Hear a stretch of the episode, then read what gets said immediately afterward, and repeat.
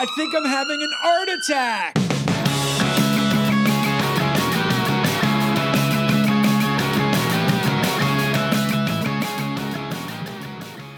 What's up, everybody, and welcome to another episode of Art Attack. I think it is our 94th, 94th episode. We're going to be doing a 100th episode live somewhere, someplace, somehow. I don't know how we're going to do it, but thank you guys for listening. I mean, this has been a whirlwind. 94 episodes. Can you believe it? And thank you guys for leaving reviews. Please leave any reviews possible because we do this for the love, not the money, not the fame, although the money would be nice. Sponsors. No, I'm just kidding. but um, we do it because we love it and we love the fact that you guys actually leave us reviews. I just wanted to read a, uh, a review by Jordan Dyer, B R R R.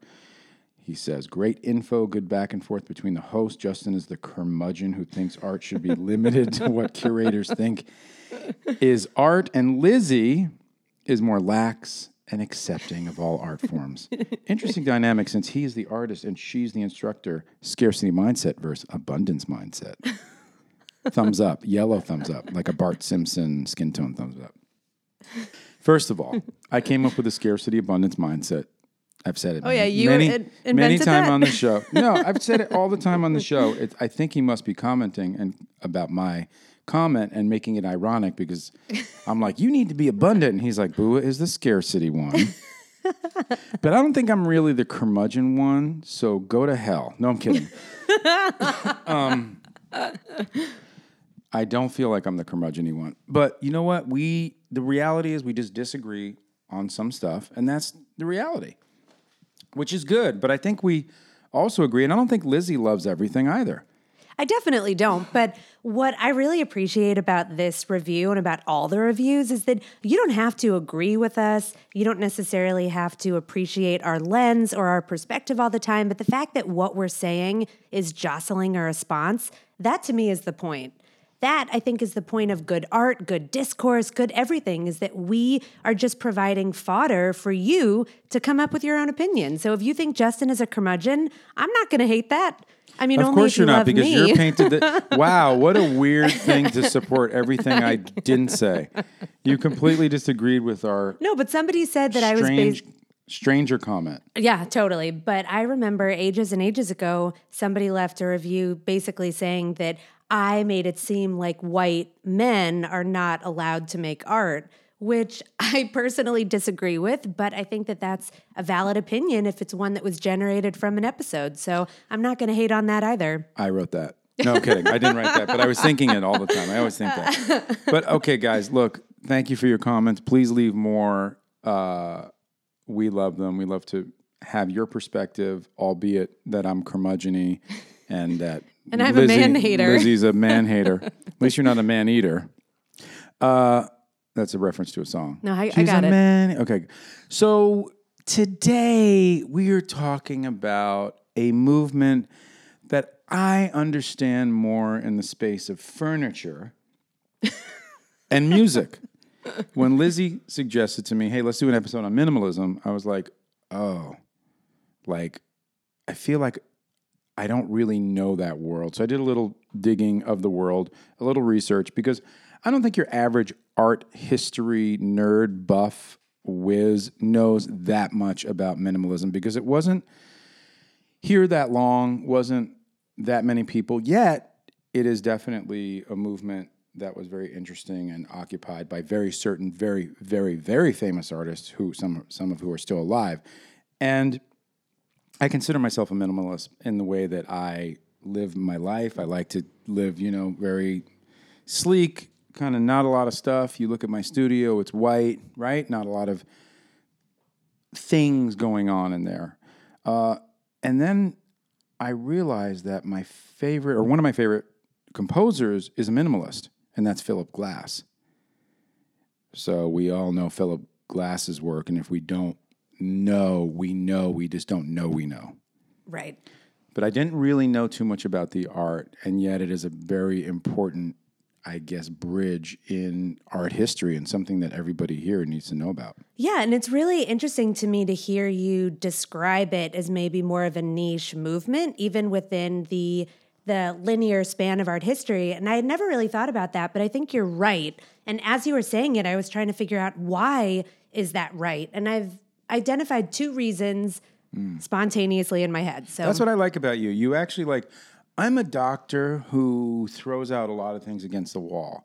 You're a doctor who actually makes a diagnosis. You actually have. you're like, I'm going to diagnose this, and I have a solution for it and a treatment for it.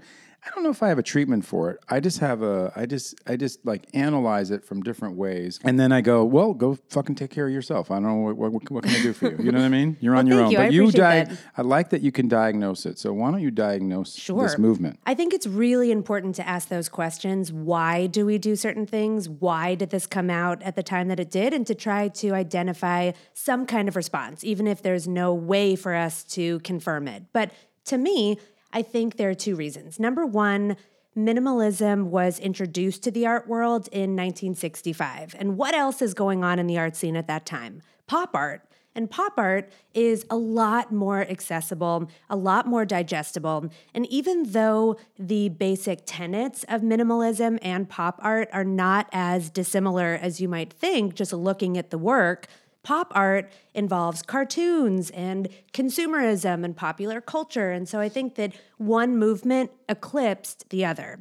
And then the other reason is because minimalism seems like it is really precious, more elitist than most art movements on its surface, mm-hmm. which is almost antithetical to the point because these artists are trying to create art that does not have interpretation, art that really is what it is. And so it's kind of ironic that the way that we've interpreted it, both on a human level but also on a scholarly one, is actually just not to the point of their intention. But wasn't minimalism not as much a reaction to popular art or pop art, but more a reaction to abstract expressionism? Oh, absolutely. But since pop art and minimalism, they were movements that were being articulated concurrently, I think it's natural that one would seek priority over the other. So the reason that it was an answer or a some kind of uh, I guess rebuttal to abstract expressionism is because there was so much quote unquote mood and angst and feeling and emotion in that and they were and minimalism came around and said no no it's not it's not don't be so freaking um, don't be such a moody, broody like hipster. You know what I mean? don't be so dark. Like just lighten up a little bit. Let's get. I mean, I look at I look at minimalism, and it really, in my mind, visually, brings me to Japanese culture and just things that are really beautiful and delicate and simple. Uh, obviously, it's a lot more boxy and, and German, but it's that it's it's the idea. It's got that feng shui kind of vibe where it's just it's allowing a piece of art to sit there freely and openly and to live as a, you know like it could just be a cube on top of a cube and it's like that it is what it is you know what i mean there's a there's a beauty in the simplicity as opposed to abstract expressionism which is like heavy broody moody you know angst Yeah, and I think that it's astute to recognize the purity of minimalism and the fact that it is without this imprint of the artist, because abstract expressionism was all about the intimate gesture of the artist. Everything is just laden with emotion. Not all of those emotions had to be moody, broody, or hipster, but mm. the majority of them were, but mm. they were all so just expressive. And we even have expressionism in the way that we categorize these artists. And it just, the work is so vulnerable and so intimate, and it is so a product of its maker. And that is what the minimalists were rejecting. They wanted to descale the art object, they wanted to deny the hand of the artist. And they did this through a myriad of really inventive ways that a lot of people just don't really know how to access the art once they hear this. So I'm interested to hear your perspective on this mm-hmm. because we've discussed process mm-hmm. so many times in this show. And the minimalists, they didn't even touch the work. And the big artists that we we can talk about more in depth, there's Carl Andre, Donald Judd, Sol LeWitt, Richard Serra. And those I are the think ones Richard Serra is probably the biggest. Am I right? In terms of the most popular, recognized. I think all four of them. All four? Oh yeah. I mean, Richard Serra he has more of a presence in LA than the Mm-hmm. other ones do. But I think they're pretty ubiquitous within Very the international scene. centric. I just I just think about whatever's in LA is what's happening. LA everywhere. is the only thing that matters. But Absolutely. anyway, so these artists never really made anything. They conceptualized it. They ideated. They had a process and then they would call a industrial manufacturer and say, "Hey, this is what I want. Build this." And so there is no thumbprint on any of the work, a metaphorical one, but also a literal one. These artists are outsourcing everything to an industrial factory. And the reason why I think that there's a little crossover between that and the pop artists is because Andy Warhol, what about him, his studio being labeled the factory? Right. He also was removing the self, but we have representational work in his images. And so we feel like it's more personal. But when the minimalists are using bricks and pieces of metal and boxes that they're hammering into the wall, that feels so impersonal that we don't really know how to have a relationship with it. And that makes you wonder like, is it even art because it was some machine made thing? Then you got to go, well, how involved was the artist in terms of the concept? You know, because an architect doesn't build and construct a theme park or a beautiful building. He comes up with the design and the blueprint and says, hands it off to his team. Yes, he is the holder of the ideas. He's the brain trust of this incredible innovation. But just because you don't implement it, and I'm kind of arguing against myself right now, I know I'm super impressed with this. This is so anti curmudgeon. but I'm like, you know, you still have uh, you still have your thumbprint in the idea. So isn't that isn't that really just enough? And a guy like Richard Serra, I think that he did wear the suit and the gloves and the and the goggles and did some of the welding and stuff himself. I do believe that's true for the very him. early stuff when he did that work called splashing and there's that Yeah. iconic image of, of him throwing the industrial material against the wall which is kind of Pollockian in its process but Is richard Pollockian a reference to Jackson Pollock? Yes, it okay, is. sorry. I was very, woo, I never heard that. Draconian, however, now Pollockian. Interesting. yeah well i think i just invented it but it's it's a thing with That's the splashing It and even titling the work splashing that really is a reference to how jackson pollock is often discussed and since minimalism is a reaction to abstract expressionism i think that it is justifiable to make that connection but he's not the purest of the minimalist artists and so even though he may have his hand at the making that's not really the minimalist agenda it is to vehemently deny the artist's imprint on the work. And yeah, the idea is the thumbprint. The idea is the only thing that really matters. And Sol LeWitt, he took this to a really extreme place and he so he does all these works with beautiful pencil work on walls and everything is very geometric. The minimalist aesthetic is geometric by nature as you say, a lot of right angles. And Richard Serra introduces more curvilinear lines, another way that we can distinguish him from his colleagues. But typically, we see boxes and we see rectangles. And with Sol LeWitt's design, he will create it and he does a blueprint and that is the work. So when you you buy a Sol LeWitt at auction, you're buying a blueprint and then you have the onus to find a fabricator to put it up on your wall. That's interesting. It's a little like IKEA, where you buy the box and then you get someone else to assemble it. Well, at least I do. But you know, it's it is really you know you're proving everything that this gentleman uh, said about you in the past. You're supporting only white. Oh, actually, you're not. No, no. You're not supporting white men. Somebody I'm said kidding. that I I never support white No, men. No, but all you're doing right now is supporting white elite men. well, that's because those are all the minimalists. I know, but it's an interesting thing, right? So you have this movement where you do have white men making things that feel elite, and it feels that way. Not not saying it is at all, but it just feels that way because there is a stoic kind of hard, removed quality to it. Take away all of the concept. You walk into a room, you see a minimalist sculpture primarily. Let's remember this. This is really an important point because we didn't talk about that. Minimalism visual art movement, the minimalistic visual art movement is primarily sculpture. Can it include painting and drawing? Yes, it can. Frank Stella. Correct. However, primarily, most of it was sculpture mm-hmm. in the visual realm. Uh, obviously, there was a vi- there was a musical uh, dance. There's all kinds Oh of yeah, Yvonne Rainer, she's a minimalist dancer, and Steve Reich, he's a minimalist musician. And you Yeah, so the Philip musician Steve Reich would just sit there and not play anything, and the dancer would sit there and not move. No, I'm kidding. I don't know what they did, but but Philip Glass again, who did a wonderful uh, album called um, "The Photographer," and he's been in you know tons of movie scores.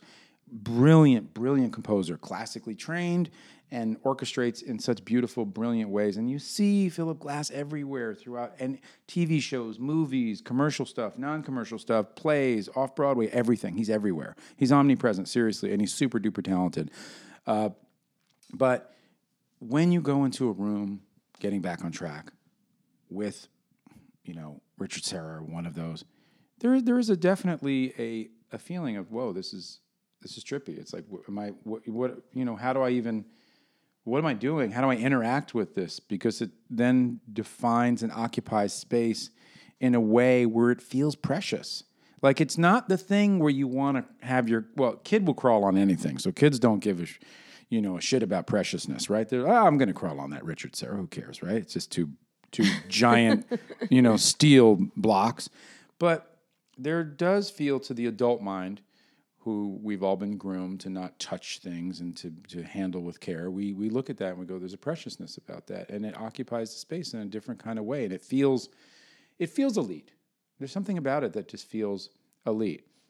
And I agree with you. And I think that the way that you described the minimalist art redesigning the room and kind of activating a viewer and our own awareness of our bodies in that same room, occupying the same space as the sculpture, that that is really smart and very on point with what the minimalists were trying to do. They did not create boxes so that people like me, art historians, could wax poetically, like you say that I often do, and come up with some kind of analysis. When I see a box, it would be really a mis a misguided interpretation to say when I see this box, I feel societally confined. And this is the 1960s. And so I'm thinking about the US involvement in the Vietnam War. I'm thinking about the confining nature of African Americans in LA that led to the Watts riots. If I imprint my own understanding of history onto these forms, I'm missing the point really what the minimalists were trying to do was to eliminate any kind of reference. They all this stuff was happening in 1965 those two events that i i addressed and also the assassination of malcolm x. But minimalist work has nothing to do with any of it. It really is a formal exercise in asking people do you like it? Do you not? And that's really the only the only obligation of the viewer is to figure out what we think and that is a little bit freeing to a lot of people because, in my own experience teaching minimalism, by this point, the 60s, we've already gotten through so much material that requires historical understanding, requires an understanding of what came before. And now it's almost like an exhale. All I care from my students is their response. Hey, what do you think about this? And you kind of have to be in the same room with the sculptures in order to truly understand it. You have to walk around, you have to feel your own scale in relation to the scale of the objects.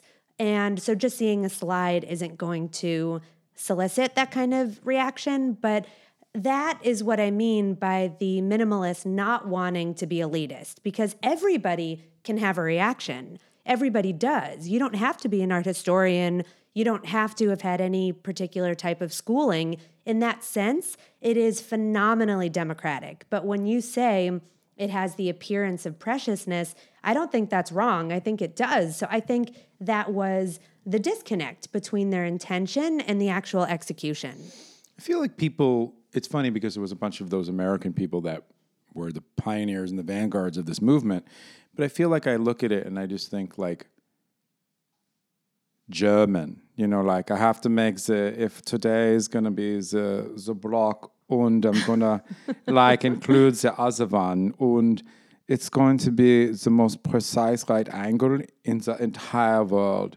You're going to see something that's very special indifferent and it's going to occupy its own dimension and hold its way. You know what I mean? It feels Swiss or German or precise. It's the guys who, you know, build automobiles, the, these kind of industrial designers. And I know it's not that, but I also, there's something about it that just, I don't feel American.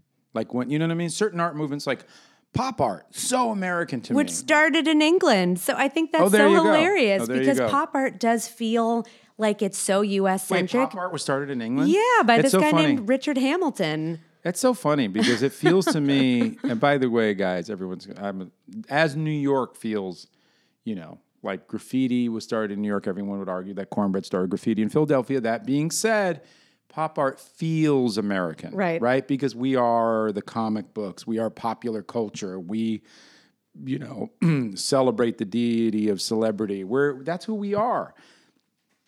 This, an American movement, doesn't feel that way. See, to me, it does Okay. because I think American ingenuity is all about an abrasive industry.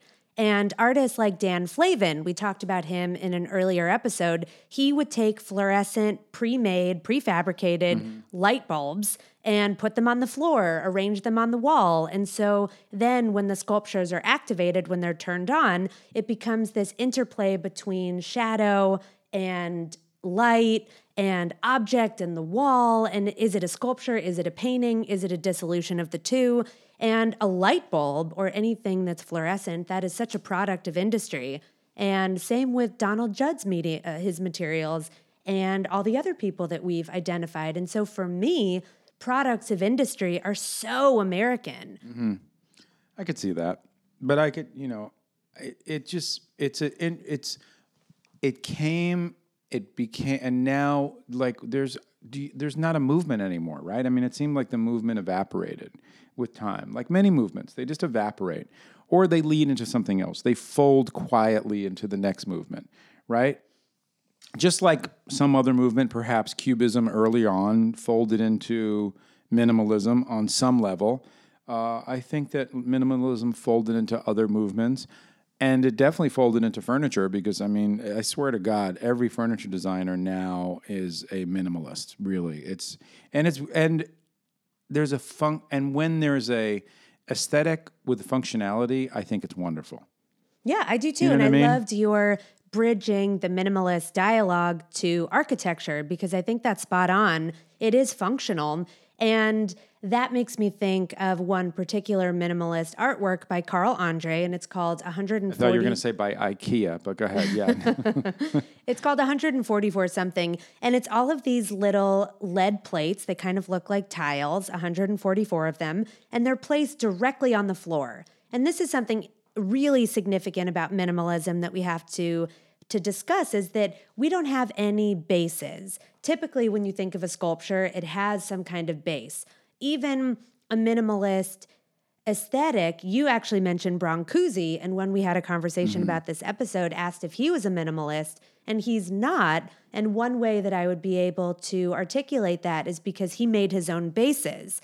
And the minimalist artists, they just stuck their work directly on the wall, directly on the floor. It was this direct contact with its space. And so in Carl Andre's work, 144 of these little metal tiles are directly on the ground, and viewers are encouraged to walk on them. And one of my favorite things to do in a museum is to actually wait until people are looking at me and then walk on the work because you're totally right. We have been mm-hmm. acculturated to stay Yeah. a certain number of inches away from the art. Yep. We don't want to touch it. And so people look horrified. It's like I've spit on the Mona Lisa. When I walk on this thing, they're like, no. And occasionally, museum guards will come over to me and say, ma'am, you have to step away. I'm like, actually, I don't. The whole point of this is that we're meant to directly engage, and I am supposed to walk on this. It's almost like a debasement of the preciousness of art. And so, even though it appears to be elitist, it's asking us to dismantle that concept of elitism. Yeah, and to be interactive. I mean, that makes sense. Yeah, but which I is love so fun. I love the fact that you can do that, and you know, it's like you know the law, and other people's don't know the law, and you can have fun with the fact that you know the law. It's like actually, why don't you talk to somebody and bring them in here who's your supervisor? Because everything I'm doing is a exactly what I'm supposed to do. Oh my In God, one fact- time- And then you could take out a spray can and spray it all over no. Rembrandt. They're like, what the? What the? Go ahead. I totally forgot about this. One time I was being such an arrogant mother effer. There was an installation of a Carl Andre ground piece in some museum with a barrier encircling it. And I confidently stepped over that barrier and started walking on the art. I mean, what a jackass thing to do. but I know the intention of the piece and to create a separation between the viewer and the experience of the object is to completely take away the point of this work. And so I just thought that it was a terrible curatorial choice. And Andre would have been really upset about that.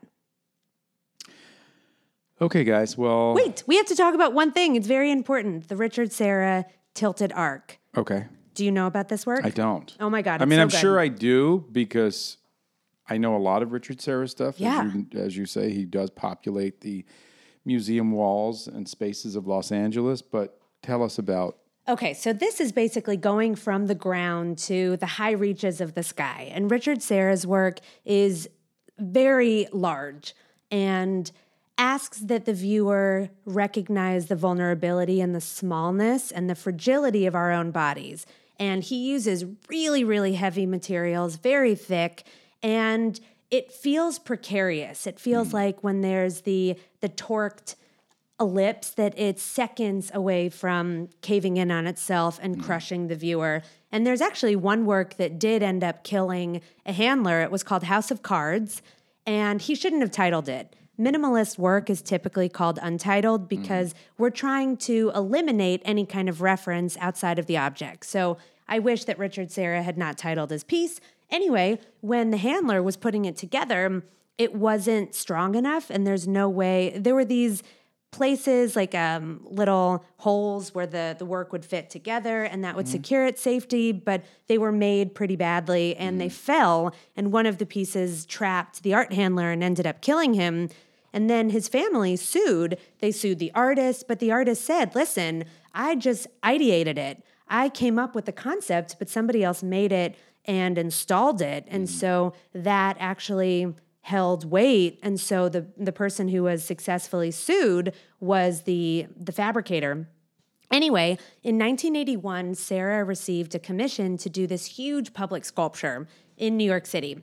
And when we think of public sculpture in a traditional sense we probably think of a person on a horse somebody that we can recognize mm. always representational and richard serra thought why not produce something that's a little bit more provocative and that's not going to guide a viewer's interpretation. And so he did something called Tilted Arc, which was this massive wall that kind of swelled. And so at certain angles, it looked like it was a straight wall. And then in others, it looked like it was curvilinear and it bifurcated the plaza that it was in. And some people really got it. And they said, you know, controversial art like Manet's Olympia ends up being the foundation for the generation. And then other people who really hated it, they said it's a gigantic eyesore. It takes away the functionality of the space, and it actually is physically unsafe because people, if they wanted to assault somebody, could hide in one one part of Tilted Arc, and then you know you can't see everything when there's this huge metal sheet in the middle. And also, it was dirty. People were peeing on it and it ended up being taken away in 1989. And that's a really great example of a possible violation of the First Amendment, of the government's intervention in the art space, and a really interesting case study for public art and non representational imagery within that world. How much did it smell like urine? I don't know. I was a tiny child when it was taken down, Just- so I don't I'm just know. saying there might be a good reason why it was taken away. But you know what? Richard Serra's work often rusts, and the materials that he uses, what's that word? Iod, um, Aya something when Ayahuasca? Are you yeah, on? yeah, are you that- on it right now? I'm on it. It feels good. no, no, when rust oxidizes. Yeah, oxidizes. Yeah, certainly so- not Aya. Oxa. Oxa. Daisa. Whatever, it's close. I'm not a very good speller. So that's something to consider when you're Right. inside the space of Richard Serra. It also activates your sense of smell. Mm. And it smells like an industrial product because it Gotcha. is. And so did it smell like urine? Probably. But then maybe that was part of bringing in the all of the senses from the city into this one localized experience. Well, there you go, guys. if you don't know minimalism, now you know a little bit about it. And certainly, I wasn't very educated in that space. And uh, I really did enjoy educating myself and talking to Lizzie and getting myself more edumacated. All right, guys, peace.